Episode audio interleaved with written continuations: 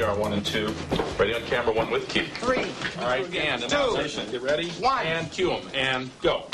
All remote standby, please. Okay, we're going to George. Say, the F-14 is one of the most difficult planes to oh. master. Executive producer. One of the most difficult machines for a pilot to master. I'll tell you something else. You know, I'm getting less and less airtime. They don't think I'm at all anchor material. I can't believe I just risked my life for a network that tests my face with focus groups. Is there any particular area that you feel strongest in? To be honest, I was best at anchor. So, you have almost no experience, and you can't write. What I don't know, I can learn. What I do know, nobody can teach. I'll buy you a drink. There's a big thing um, going on over at the Italian embassy. I'm not sure I'd be good company tonight. I am beginning to repel people I'm trying to seduce. Wouldn't this be a great world if insecurity and desperation made us more attractive? If needy were a turn on? Incredible. Who's here? Me. Let me just be your most trusted friend now, the one that gets to say all the awful stuff, okay? I guess. You can't end up with Tom because it totally goes against everything that you're about. I was half hoping I wouldn't have a good time tonight. You know why? Because you're nuts.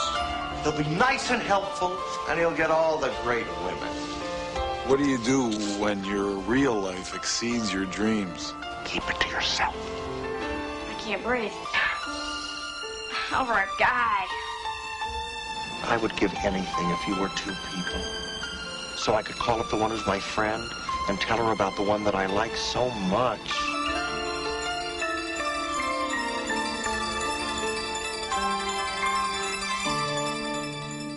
Welcome to this week's edition of Box Office Bylines here on Nowhere FM. We're going to be talking about the 80s classic broadcast news. I am Tara Thorne in Halifax, Nova Scotia. And in the control room, I am in Yellowknife, Northwest Territories, feeding you lines. I am Jacob Boone. You're feeding me lines and um, someone's throwing uh, videotape at you. Exactly. At me. You I'm are throwing the- videotape. You are the uh, beautiful but shallow face of the news, and I'm uh, pint-sized, small incompetent, competent. pint-sized Southern reporter producer who no one takes seriously because of my gender. Correct. That's a horrible summation, actually, of this very good, complex, lovely movie. Yes. So I want to talk about. I I love finding out the last two movies. Neither one of us had seen. Yes. It's very hit and miss about whether we have seen it or not seen it. I saw broadcast news when I was a teenager because Holly Hunter, who plays the the female producer Jane Craig, she was in a movie in 1995 called Home for the Holidays, which was directed by Jodie Foster, and I Okay. was obsessed with it and obsessed with her. So I was going back through her filmography and um, you know, kind of catching. Now she had been in the piano, uh, but I wasn't. You know, I was. I Rom- had that Roman uh, Polanski's the piano. Roman Pe- yes, Roman Polanski's the pianist. No, Jane Campion's the piano. So she had had all of that happen, um, but I missed it because you know it looked uh, foreign and uh, difficult. So I I watched the piano later in life. You were like, who's got time? Who? Yeah, it looks sad. There's a she's wearing Uh-huh. a bonnet. Yeah. No. Um. So, uh, so I saw this as a teenager, and uh, one of her hallmarks is bursting into tears, and I was very confused at like 16 as to why, because she she would like hang up the phone and cry, or she would have a nice interaction and cry, and I didn't get it. But as an adult, let me tell you. I understand. But this was your first time seeing it. Yeah, I somehow slipped um, under the radar. I guess you would say. Um, I think for a little bit I confused this and Network. Right, which you also hadn't seen.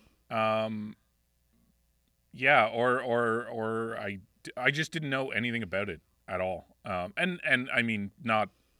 I learned things as I went along. Um, I knew a little bit about it before we started watching. I knew it was good. I knew Holly Hunter was in it. It's just you know sometimes there's movies you don't facts. get Yeah. to. You can't see everything. So I was pleased that uh, we chose it. This was um, this was something you you wanted to watch right from the get go, to the point that we thought about naming this podcast some punny derivation of broadcast news. Because but we couldn't Broadcast figure views, was it? Po- Podcast news? I don't know. Oh, podcast news is very good. Why didn't we think of that? Oh man, the amount of Oh, time my we spent trying to name this show to only come up with something we kind of like. Is it too late to change all of it to podcast news? Though I guess Here on episode nine. no, but like that's the thing is like it doesn't work if you're just seeing it devoid No. of context. You're like, oh, it's a show that brings you all the latest updates on the podcasting world or something. Yeah, So. a show I would never listen to. it does sound horrible. Okay, Uh. so we did the right thing, as it turns out. Uh, not that movie, but we watched broadcast news. Broad- broadcast moose. That's the parody with cows. A, yes. One of the facts I found out in in doing research was there was a very quickly assembled porn parody called Broadcast Nudes, which later they used as a Simpsons joke. I like to think James L. Brooke was Brooks was uh, chuffed by the. Yeah. So we didn't mention that either. James L. Brooks directed this thing. Wrote and and direct- directed. yeah. And produced. His credit is literally like written, produced, and directed by. His second feature film after Terms of Endearment. Like that's a pretty that's a pretty good uh uh you know run Yeah. so far. Starring Holly Hunter, Albert Brooks. It's great. Joan Cusack, whose name is spelled wrong, but she's fantastic. like you're you, like someone's one job was to spell names right. There's no C on on where they they left out the C. Uh, William Hurt, we'll get to, and uh, in an unpromoted role, Jack Nicholson. He was left off all the promotional materials, and it's a very minor role, but certainly he was a big star, and uh, he plays like the network lead anchor, the like superstar guy, who mostly just appears on the monitors, because these our our crew, our lovely ensemble cast, is in Washington, assembling the news for. I don't know if it says what network they're on. I don't think it ever does, but it's clear that they're not uh, one of the big ones. No, but they don't come up with some fake like GBS or Right. NBC News or something. Bullshit system or whatever it was in network. yeah. Um. so it's sort of it's a rom com about a love triangle, but about a lot more than that. About a lot more than that. And this this, you know, I often lament the loss of the adult drama. Um no one makes them because they cost about $30 million, Mhm. give or take, which is a stupid number for movies. Like, your budget should be a million dollars or 200 million. Anything in the middle, no one likes. So they don't make movies like this anymore, where it's just like, here's some grown up people doing stuff. And we just don't see them anymore. So it's a real it's a real throwback in a lot of ways. it's also like as uh, you know the love triangle with the um career woman who's trying to decide between job and romance which is sort of holly hunter's character and the pretty but shallow hunk and the whiny smart nice guy william hurt and albert brooks respectively it's you know you describe it if you describe this movie like that it does such a disservice again to a film that takes that cliche, which I think it was already a cliche in sort of like a romantic comedy, and and doesn't Mhm. fall into the traps that it proposes. It swiftly moves in a much smarter direction, much more deeply realized way. It's incredibly written and very funny, but also very human in how it portrays its characters. I guess I heard that I read that um they shot in order primarily. Oh And wow. so Brooks, like even to the point that like the newsroom scenes, they'd like break and go back to those sets like a couple weeks later, which probably is why it cost thirty million. That would add Yeah. some expense, but Brooks was like unsure if he wanted his character to like end up with one of these guys right up until the end, and he was sort of waiting. He was learning from their performances and sort of they were developing things as they went along, which also I don't think films are made that way. No, they definitely aren't, and um, and we'll get to that ending in terms of uh, who she ends up with. Mm-hmm. Uh, because I really think a lesser movie would have that as the um as the thrust of it. Yeah. You know, where it's like, will she who this guy or this guy? And it is that, but it respects everybody so much, and especially her, uh, which again, the 80s, someone like Holly Hunter has never been a movie star. She's won Oscars. She's like a really well respected, mostly dramatic actor who does everything. But she's never been like who we talked about last week, Julia Roberts. She's never been that sort of level. But even in the 80s, you put like an unconventional lead uh, at the center of a movie, but but the but the characters also really unconventional. Um, it just it just respects her and what she wants uh, so much. In, in a lesser movie, in a Nancy Meyers scripted movie, she would have been punished Yeah. way more for caring about her job so much. And even occasionally throughout the film, someone will try to knock her down, and it doesn't happen because she's just very, very good and competent. And all she wants is for the news to be good. And she's very ethical, and she's driven by you know journalistic principles that have kind of eroded, which is Mhm. another way this movie's a throwback. And uh, yes, the men are there, but it's not about like if she doesn't pick one of these guys, her life sucks. Yeah. Can we talk about possibly the best line reading in this movie, if not in all of 80s cinema, and probably up there in all of movies? Um, when I think I know which one it's going to be. Guess. But you tell me. guess. Oh, um, it must be horrible being the Yeah. smartest person in the room all the time. Or no, it must be. What does he It- say? So her boss, who's like the new network guy, uh, lets her know that there's some sort of like plane crisis in Sicily or with Libya or something, and so they're all at like a day party at the boss's house, and he's like, "Hey, you guys got to go cover this take." The handsome pretty boy reporter who they just hired because he's attractive, like he's sort of failed up in his career from smaller markets, and he knows that. Again, it's it's very smart in how it treats their characters because no one's one dimensional. Um, they decide, okay, we're going to put uh, Tom, played by William Hurt, on the air, and you go, you produce it. And she wants to bring Aaron, played by Albert Albert Brooks, who's her best friend at work and shares all of her values and is very good at his job.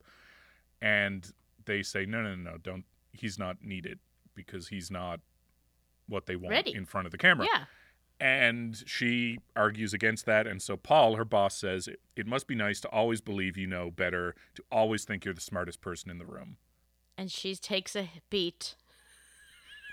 And sa- I don't even want to say it because we're going to ruin her It's, delivery. we're never going to be as good as Academy Award winner Holly Hunter. You're just absolutely right. And I'm absolutely wrong. It must be nice to always believe you know better. To always think you're the smartest person in the room. No, it's awful. Truly incredible. Incredible. You know, we were co-watching this with a with someone hmm. else and we were sort of chatting through it. Do you remember this? Like we were gossiping through it and I rewound it because I wanted to make sure everybody saw it because it's so good. it's just a gut punch moment of this person who t- takes no pleasure in trying to stand up for what matters to her Mhm. in in a office environment or world that does not at all place the same values on the things she holds dear it's yeah and just an amazing i heard they i read they did it like 20 times to make sure they got the right Oh, man. inflection the right performance her eyes are like water like she didn't win an oscar but like that's all you need and it's a funny little small tiny moment it's not a big dramatic speech it just comes and goes like you said you could miss it if you you're not paying attention Yeah, for real. And uh, but it says so much about her character and so much about what the movie thinks about her. Um, Yeah. yeah, it's a really great moment. And I would also, uh, speaking of throwbacks, and how this movie treats her and and women in general, um, there's one woman that that Tom is interested in that they work with. And she's sort of framed as frivolous because she has a she's converted a bedroom into a closet. That's the worst crime against humanity in this movie from 1987. Now, you recall we talked about a movie from 1994 last year, last week, which had many, Uh-huh. many crimes. It felt like last year. Um, but this movie does not sexualize uh, women in any way, other uh, Jennifer a little bit, but it also doesn't. Um, Jennifer Jennifer's the other the woman with the closet, which doesn't make sense because she says her she turned another bedroom into the closet, but we only find that out because Hurt asks where the bathroom is and she says through the closet. So in the layout of this apartment, does one bedroom connect to the other bedroom which then connects to the bathroom? yeah, and it looks like a that work? hotel anyway. Yeah. Anyway, okay. All right. Anyway, yes, the whole point was to show how wrong these people were together. But um it also treats all of the women like this is actually probably a bit of fiction. It actually treats all of the women who are working in the newsroom equally. No one's shitting on them. There's no uh, you know, snide comments or, or any like minor sexual harassment garbage. Like there's just nothing.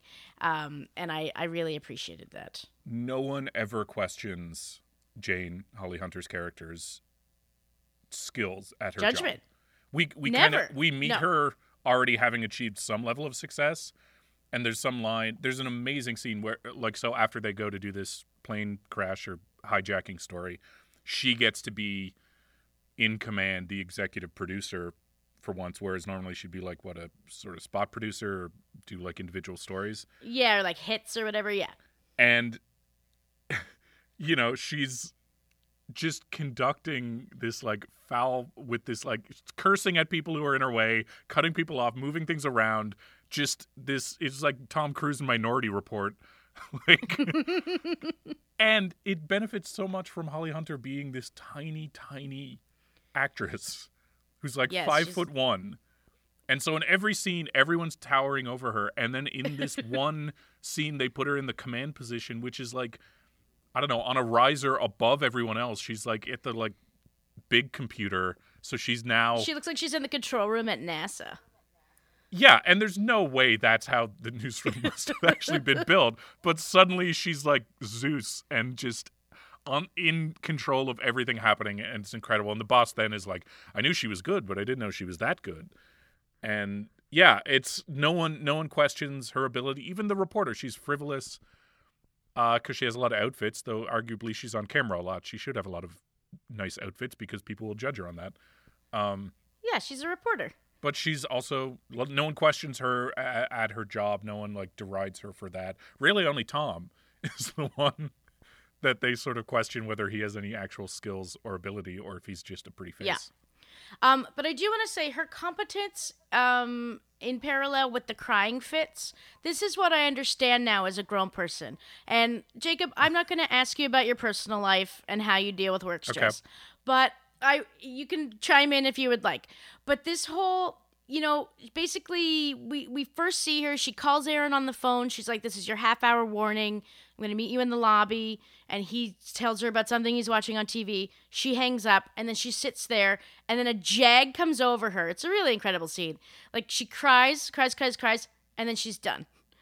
And I really, I really think her being so good at her job, and then having these little releases because she doesn't have anyone in her life that she could talk to. She does have Aaron, but she, we don't ever see her sharing that information with him. I just think it's show again respects her character so well rounded, and I totally believe it. Like sometimes you just got to take a second, release it, and then you can get on with your day. can you uh, i'm sorry what's a jag Like a crying jag, is that like i don't a know that you term know, like a fit. okay um i've never cried at work i've definitely cried about work Right. Um, in infamously, the coast had a crying sack, which was sort of a joke. Yes, which is I'm looking at it. It's, Oh, you took it with was you? framed and given to me when it I was a left. paper bag. It wasn't much use. Water soluble. Um, and in the in the old coast office, like uh, in the early days in the OOs when I started there, we had a room where like all the garbage was stored, similar to the rat room in the current in the current office. Um, and we called it the crying room. That like it was the only place where you could go with a door that you could shut. Um, and it sounds like we cried at work all the time, but we didn't. It's just stressful. For our listeners who who didn't know, the rat room at our old newspaper, The Coast, is uh, a room that had all the rats in it, All the gr- garbage, comma rats, Yeah. and mice. so that you don't feel alone. And I don't think you did because you know other people who've had those jags of crying as a sort of like release yes. valve.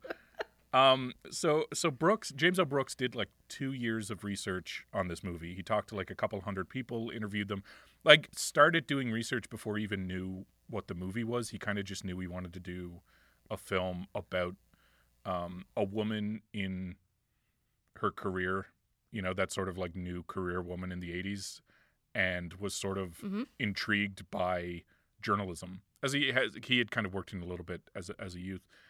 And so he interviewed lots and lots of people. And uh, this is from a quote he gave i think to the atlantic like decades later. Um, he said the he always had a thing when doing research that the third time you hear something such as the detail about women crying in the office you can generally believe it's true. And three or four Wow. times different women told me that in the course of the day they cried. It wasn't that they were crying in a programmed way it was just a release. So we wanted to include that for jane's character as this important thing.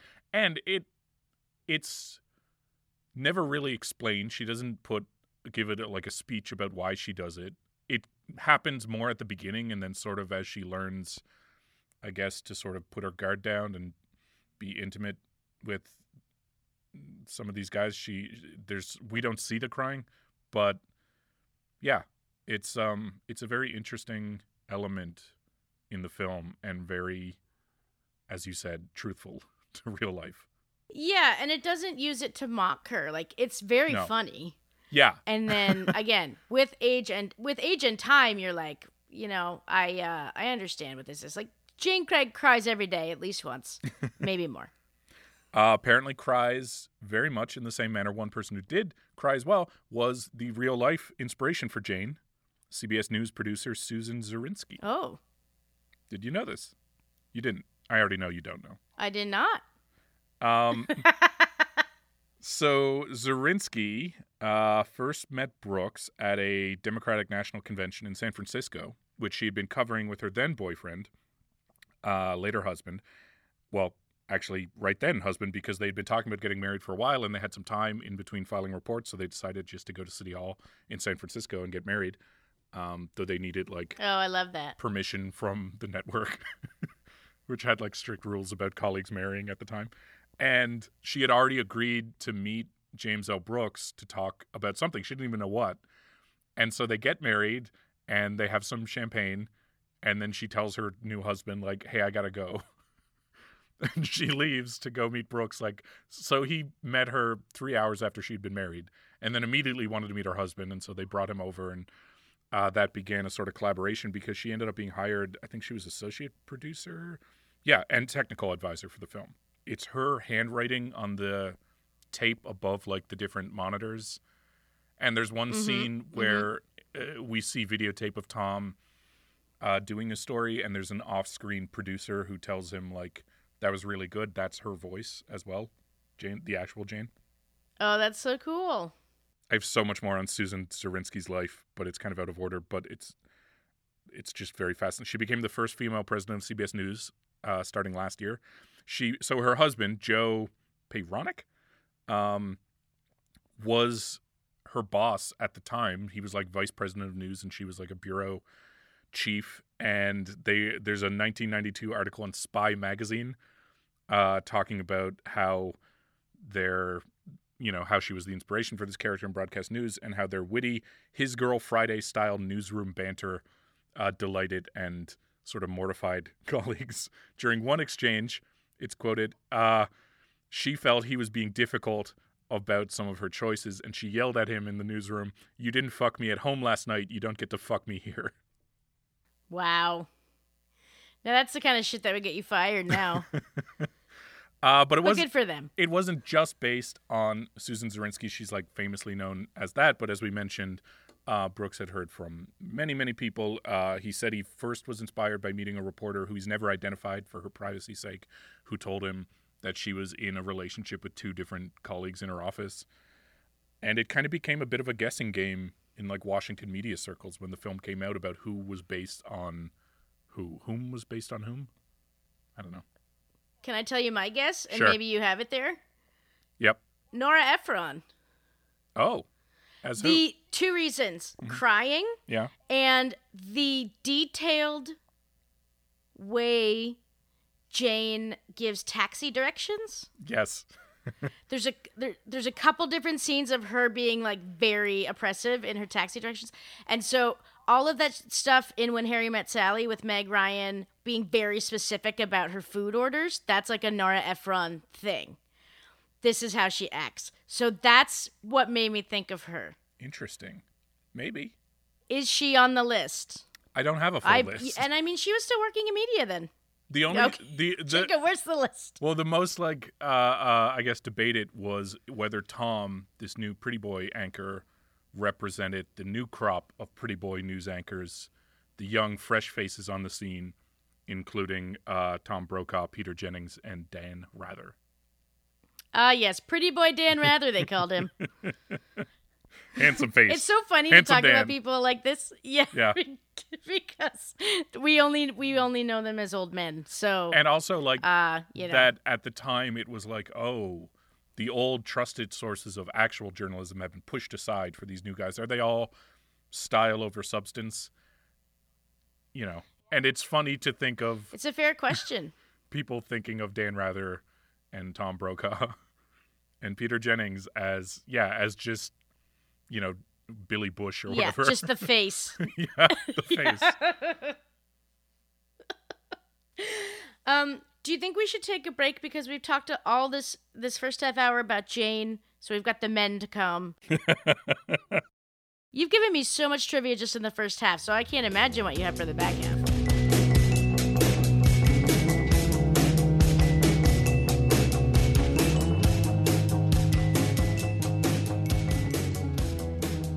Welcome back to Box Office Bylines, a show about movies about journalism here on Nowhere FM. I am Jacob Boone in Yellowknife, still with Tara Thorne in Halifax. Her? uh, we talked about Jane and the real life Janes and the ladies of journalism. But now, Tara, I want to talk about the guys, the men. My favorite part of any conversation. Um, let's start with Tom, who's Albert's uh, Aaron. Albert playing Aaron. Interesting character. Have a lot of thoughts there. But Tom's sort of the instigator. His presence drives the conflict of the movie. Um, should we get out of the way first? A very important disclaimer about William Hurt. Uh, so William Hurt has had a very long and storied and uninterrupted career, and uh, he um, he was dating Marlee Matlin At the time when this he movie was made made. this Yeah. movie. They, yeah, they were both they met on Children of a Lesser God. She was 19. He was 35. Correct. So there's fact one. um, they were both nominated for Oscars in the same year. Uh, I don't think that's right. Okay, no, you're right. It was the year before, Yeah. and he announced her winning. Yeah, he announced her winning, but it was 87. He signed her yeah. name. Oh. Uh, yeah, And then berated and yelled at her the whole ride home. correct. Yeah. So I was looking up. Um, I wanted to confirm those details. Um, I was like, what? What happened that night? And then I found this sort of trail of stories about w- when Marlee Matlin's book came out that they were in an abusive relationship the whole time, and he was terrible to her the whole time. Um, obviously, it's not affected him. He is uh, part of the Marvel Cinematic Universe. Um, he's doing great. Uh, but we just want to acknowledge that that um, that Marlee Matlin has said those things and uh, that they were happening at this time. Mm-hmm. Uh, which colors Tom, uh, uh, who is this sort of like likable, uh, you know, Very I don't know. It- sociable, it, very colors him charming. differently to me. Yeah. Yes. Not he's not presented Not an idiot. as no, not an idiot, and not duplicitous uh willfully. He's not trying to manipulate No. people or women. In fact, like at the start, she Jane tries to seduce him, not knowing he's gonna be her coworker. and he, you know, politely keeps declining her over and over until he eventually leaves their hotel room. Um, He does, and the movie does something very interesting at the beginning, which is it shows each of them as children, just for a couple Yeah. minutes, to sort of give you like their inciting incidents as to how they ended up here. And Tom's is basically he's too young for this conversation, but basically he's like in a truck with his dad, and they're talking about how all the all the all the women around him are saying, you know, how cute he is. I think he's 10. But he's like very concerned even then about only being a pretty face. yeah, he's like he keeps he's like I keep studying, but I keep failing at school. He doesn't get it. So when he meets Jane, his intention really is to pick her brain, like to do to he wants her emotional labor, not her body. And she calls him out on that. Like she's like, I'm not a remedial journalism class. You don't get Yeah. She even says, like, I hate people like you who know they're no good and think that by complaining about it, that like gives them a pass. Like she's like, if you want to get good, Yes. put the work in. Yeah. Um, can I just say too, I really love that it's confusing at first, but those opening scenes with the characters is such a fascinating choice to make. I remember I believe your quote was, "The fuck is this? I thought it was about a lady journalist." because like what does that mean? Like We're thi- like in 1963. it sets each character as what they are when we meet them and kind of what they are at the end. Like, is it sort of like fate saying like these people don't change? They've been cast in these roles their whole life, and that's all they'll ever get to be. That's dark. Mm. I mean, if I saw that device now, I would be like, "You are lazy and you don't want to tell me anything." Through, you know, nuance. But it really wor- it really works as a as a device for this. Um, I should say too, there apparently there was a subplot that was deleted that's available on the Criterion edition deleted scenes, where Tom meets uh, this man called Buddy. So there's one scene in the movie where like Aaron's supposed to go down in the lobby and meet some new source, and Tom's like, "Can I come along?"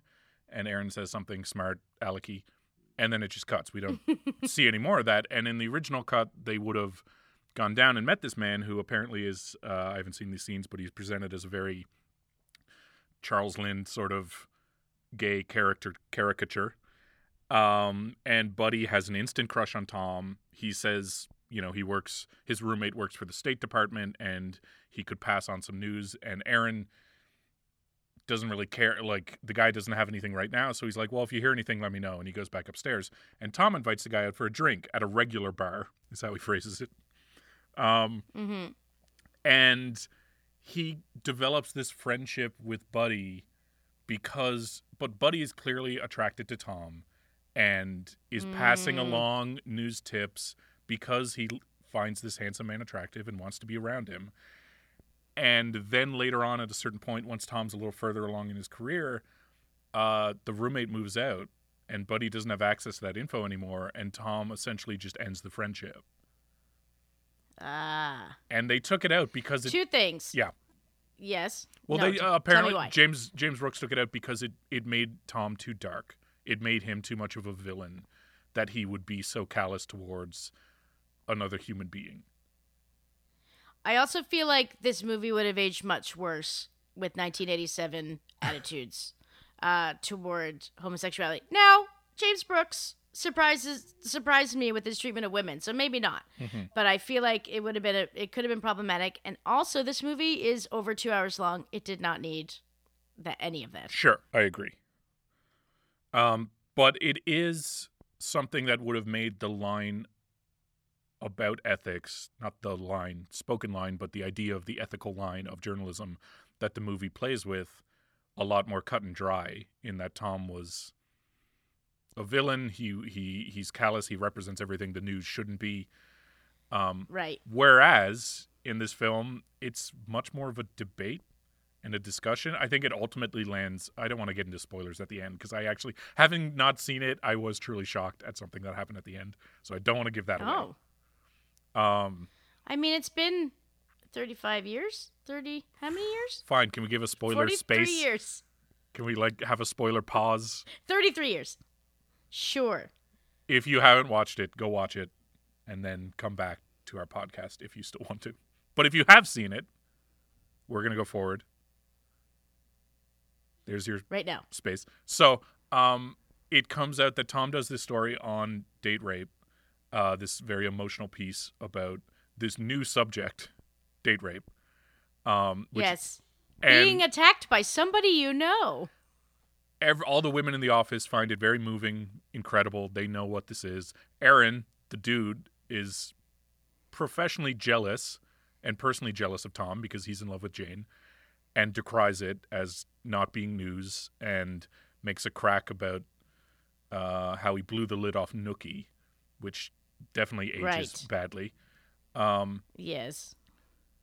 but he's also you know jane and the women in the office even the, jane even says like it's not what i would do because at one point we cut back to tom and tom's crying as well and she's like that's not a choice i would have made to insert yourself into the story to show your emotion but it really worked it was really Yeah. powerful and then we learn and aaron's the only one who's i guess cynical enough to question it and realize what happened that they only brought one camera so they couldn't have turned back to Tom mid speech of the source to know he was crying. And when Jane goes and looks at the tapes, it's like, sure enough, the producer, played off screen by Susan Zirinsky, is like, "Oh, that was great when you almost cried." And he's like, "Well, I can, I can make myself cry." And this is after the interview's done, and they set it up, and he pretends he's listening and fake cries, oblivious to the perils of staging a scene like that. And Jane is mortified. And That's breaks what up turns. Jane Yeah. off of him completely. Yeah, she's like they were she had chosen him over Aaron. Aaron tells her this information in a petulant way cuz he knows he's lost. But Mm-hmm. he also knows as a friend how it would rock her to her core and it does. And the movie sets it up well because we see earlier on when they're on location somewhere, they're filming something and the camera person is directing the guy who's like pulling a boot on to Yeah. do it. And she runs over and she's like, No, no, no, no, no. We don't stage the news. You do what you want. And the, and it's pretty funny. The guy just stares at The her. guy's like, "What should I do?" And she's like, on. "Only put the boot Yeah. on if you want to put the boot on." Yeah. and it's great too because it's funny. You don't think that's set up towards something, but you realize one, she sees this handsome man who she's helped, she's fallen in love with, who really she believes in, just so casually go against something that's to her core. And they have an incredible fight at the Yeah. airport about it, where she's almost more mad that he isn't as he doesn't realize Like, the line he's crossed. Yeah, he's not ashamed. Yeah. Um, and she wants to fight him and he just walks away from her. he's like, "Well, let's let's fight on vacation because they're supposed to go on vacation." He's like, "The plane's boarding. We'll fight Yeah. on vacation. You can break up with me when we get back, but I already bought the tickets." Which again, is like someone who the movie sets her up as someone who is very principled. And this romantic decision, like she's she's happy with him even though she doesn't know why. She just, like she knows it's not the, he's not the type of guy that she would normally go for. Um and but she gives that up because she's like essentially disgusted by him. And I just thought it was so true to her character And uh, to do that. We have Aaron, the character who's much more of just a strong, amazing friend, um, but who's Yeah. in love with her. But clearly in love with her from the beginning. and that's also one element that ages poorly in terms of how he's sort of he's kind of uh, he's he's now a very like nice guy type trope at the time probably not as Mm. much um and he gives this big speech to her about how Tom is the devil and it's all based on journalism ethics and how he's going to come along and he'll be pretty and he'll move the line bit by bit and we'll all be okay with it and then he ends with some declaration of how he loves her and he's right. He's wrong about so much. Yes. He's an asshole, and the movie sort of eventually realizes that. It's kind of hard because Albert Brooks, maybe not the most conventionally attractive man, but very charming But very and charming. very funny. Yeah. and you can easily see why they talk on the phone every night for like an hour. Um, Yes, he's hilarious. and even though he's absolutely wrong about like her and Tom being in love or like trying to convince her to be with him or whatever, like he's completely right about Tom as a journalist. And I don't think a lesser movie would have had the sort of guts to make that so layered. And also it would have probably had her leave Tom at the airport and go back to Aaron, and she doesn't do that. Yes. Yes. It's a movie where no one ends up with anyone. Yeah, I mean, she does. At one point, she sort of Aaron's gets his chance to anchor the weekend news, and it goes horribly. She doesn't know that because she's at like the White Horse, the White House Correspondents' Dinner, some sort of thing at the White House, and um, she's there with with Tom. They're finally going on an official date, and she ditches Tom Yeah. to go see if Aaron's okay.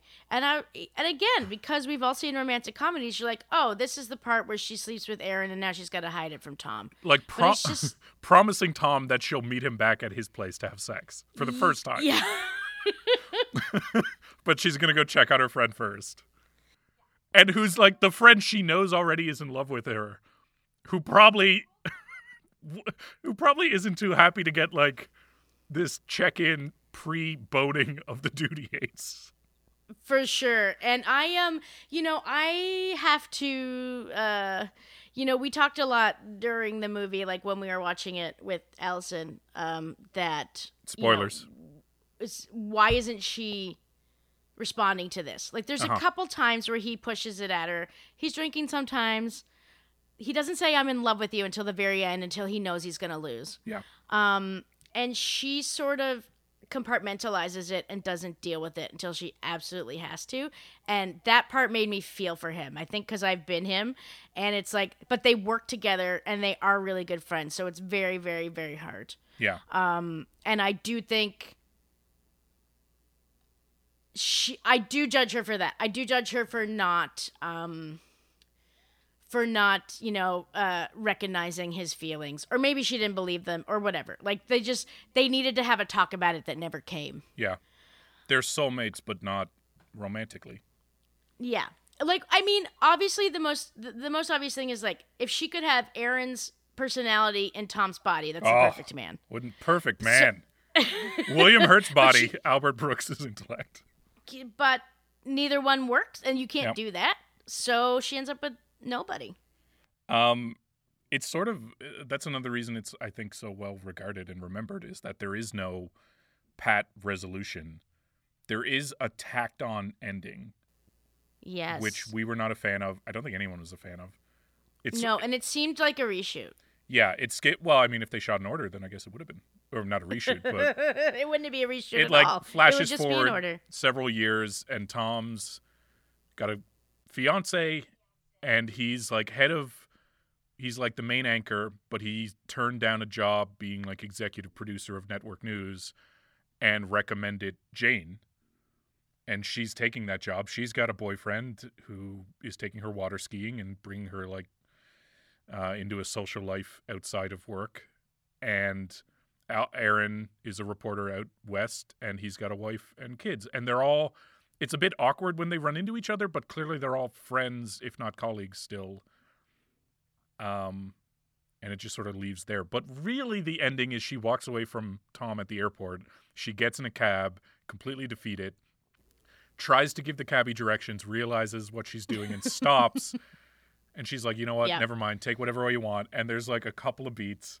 And then actually, though, this way would be quicker. And it's brilliant and beautiful. And it, it's like Michael Clayton. It should have just ended with her driving in the cab with the credits. yeah i agree with that Second Michael Clayton reference on this podcast. I realize. um yeah and i yeah and i feel like it definitely felt like oh we showed this to t- 50 test audiences and everyone wanted to know who she ended up with so we Mhm. had to be very clear that she didn't end up with either one Well, um, apparently the test audiences did hate the ending. And so did it end at the cab Uh, originally, well, I don't know. I think I couldn't find that out, but they hated her leaving and not knowing what was happening, not knowing who she'd end up with. So they did stage a reshoot. Um, Brooks had the idea so that Bill or Tom would surprise her in the cab. He didn't get on the plane. He came back and he and they would have like a little makeup fight and they would kiss and it would all be resolved and reconciled. Which is a terrible ending.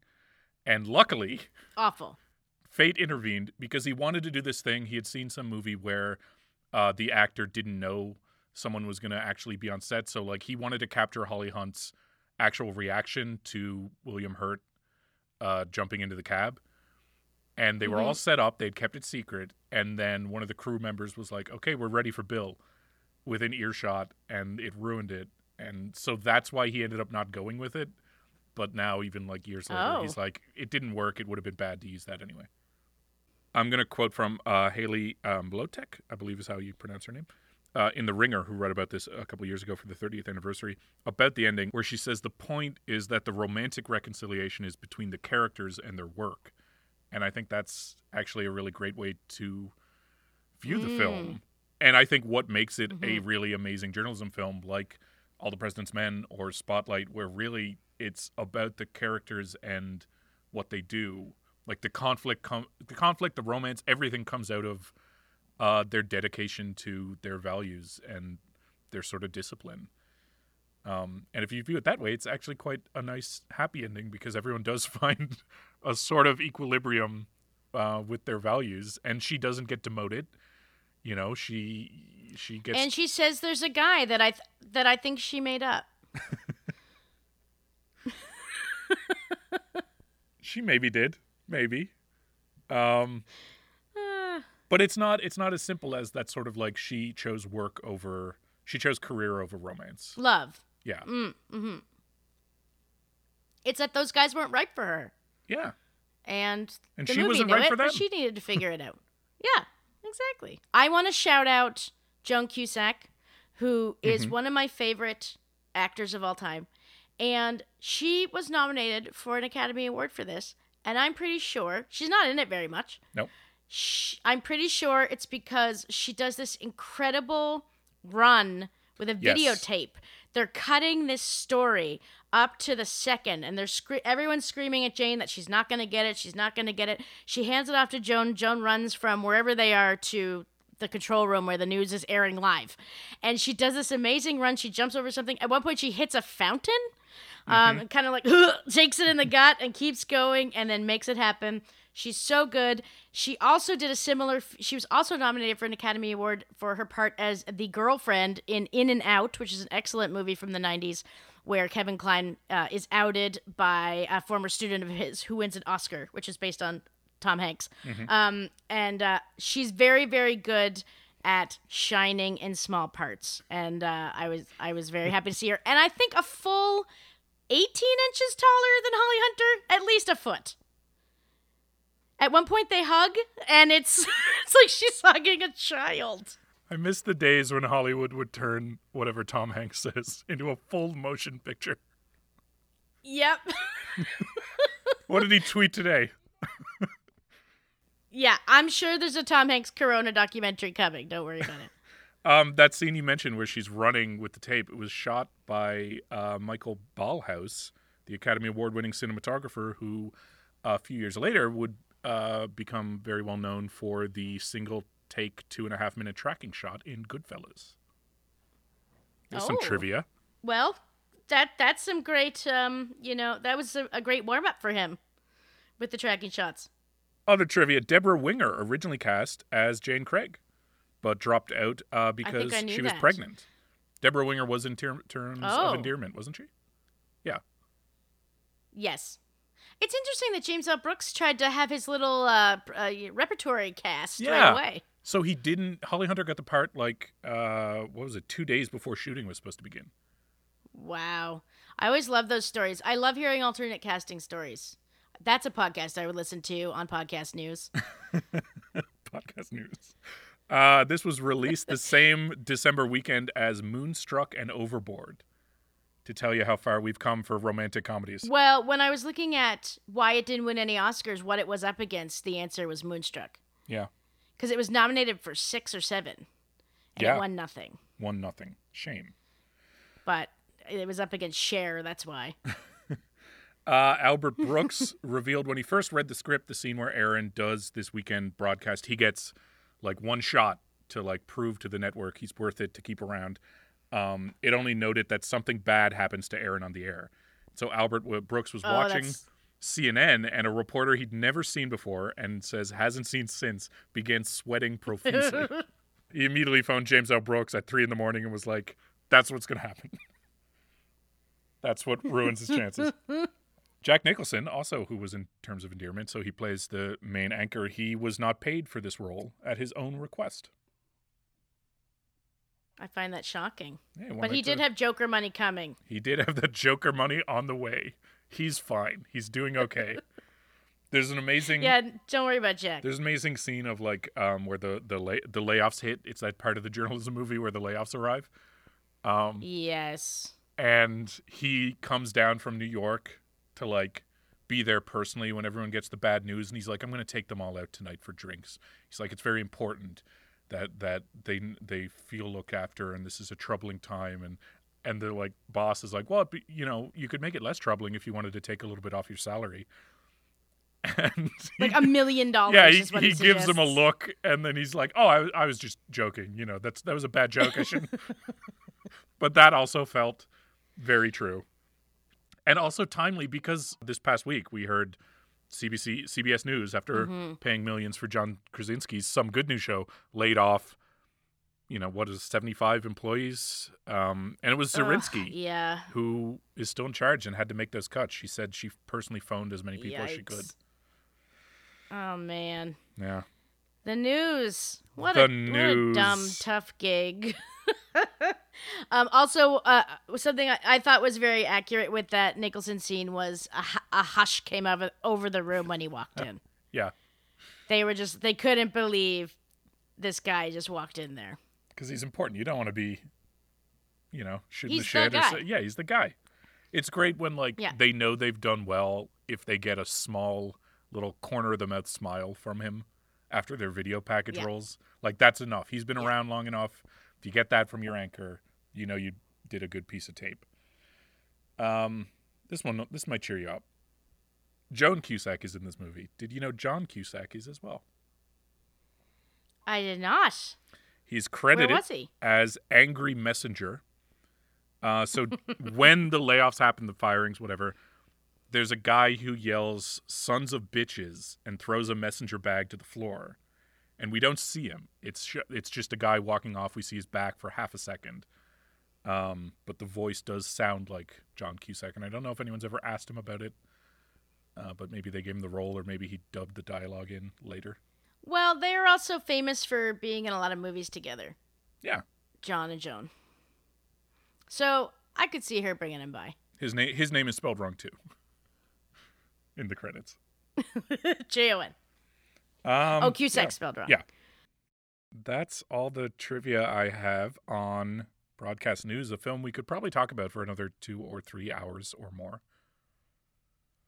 We could, and to be fair to your trivia master self, you you've uh, deployed a lot of it during the conversation. You usually ch- save it to the end, but you I could tell how much reading you did on this Can I- because you were excited to share the information early. As we end things off, can I ask a question of you?